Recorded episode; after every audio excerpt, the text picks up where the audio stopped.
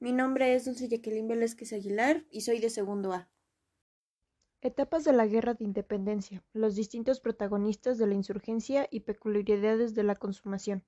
La Guerra de Independencia fue un proceso que se realizó gracias a factores externos como las ideas de ilustración, la Guerra de Independencia de las Trece Colonias y factores internos como la desigualdad social en el Virreinato de Nueva España, reformas borbónicas y medidas económicas tomadas por la corona española en el siglo XIX. Etapa 1. El inicio del grito de Dolores a la muerte de Hidalgo. Esta etapa abarcó de 1810 a 1811 e inicia con la ocupación de Napoleón en España, lo que provocó que el virrey José de Iturriga organizara una junta de ayuntamiento para debatir cómo actuaría Nueva España ante estos sucesos, por lo que algunos criollos pensaban promulgar la independencia de manera pacífica, pero el 15 de septiembre de 1808 un grupo de peninsulares dieron un golpe de Estado, donde el rey y su familia fueron apresados. Gracias a esto se realizaron distintas conspiraciones.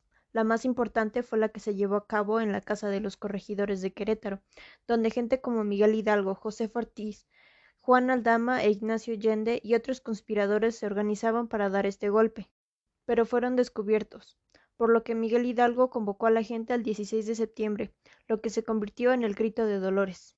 Gracias a esto se creó el ejército insurgente, que tomaron como bandera a la Virgen de Guadalupe, a lo largo de las batallas el movimiento se fue debilitando por el saqueo y la mala organización que surgió en la batalla de Aljóndiga, por lo que el virrey Francisco Venegas mandó extinguir la revuelta, mientras que por otra parte José María Morelos unió a los insurgentes para atacar el puerto de Acapulco. Miguel Hidalgo se separó de Allende dirigiéndose a Guadalajara, donde abolió la esclavitud, el tributo indígena y decretó la devolución de tierras, y promovió la publicación del periódico El Despertar Americano.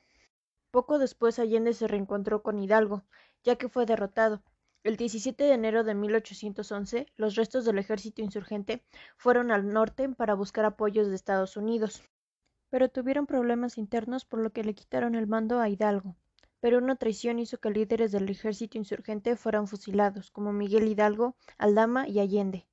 Etapa 2. Organización. De la muerte de Hidalgo al fusilamiento de Morelos.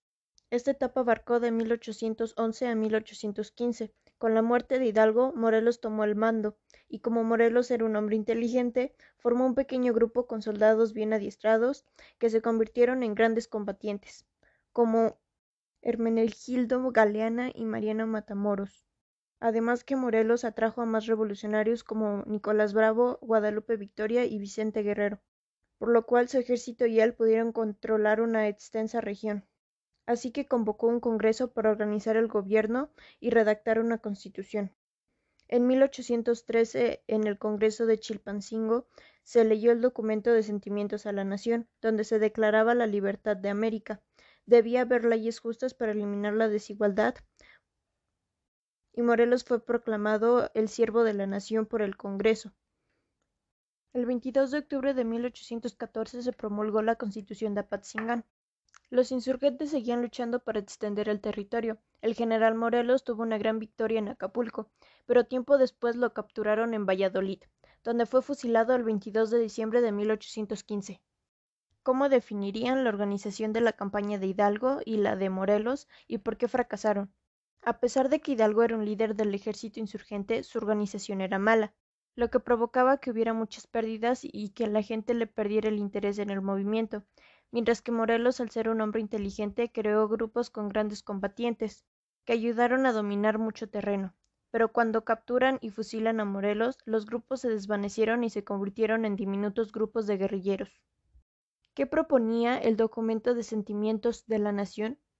El documento de sentimiento de la nación declara la libertad de América, establece que el poder emanaba en el pueblo y que debía dividirse en tres. Además que tenía que haber leyes justas para todos, para equilibrar la desigualdad social en el país.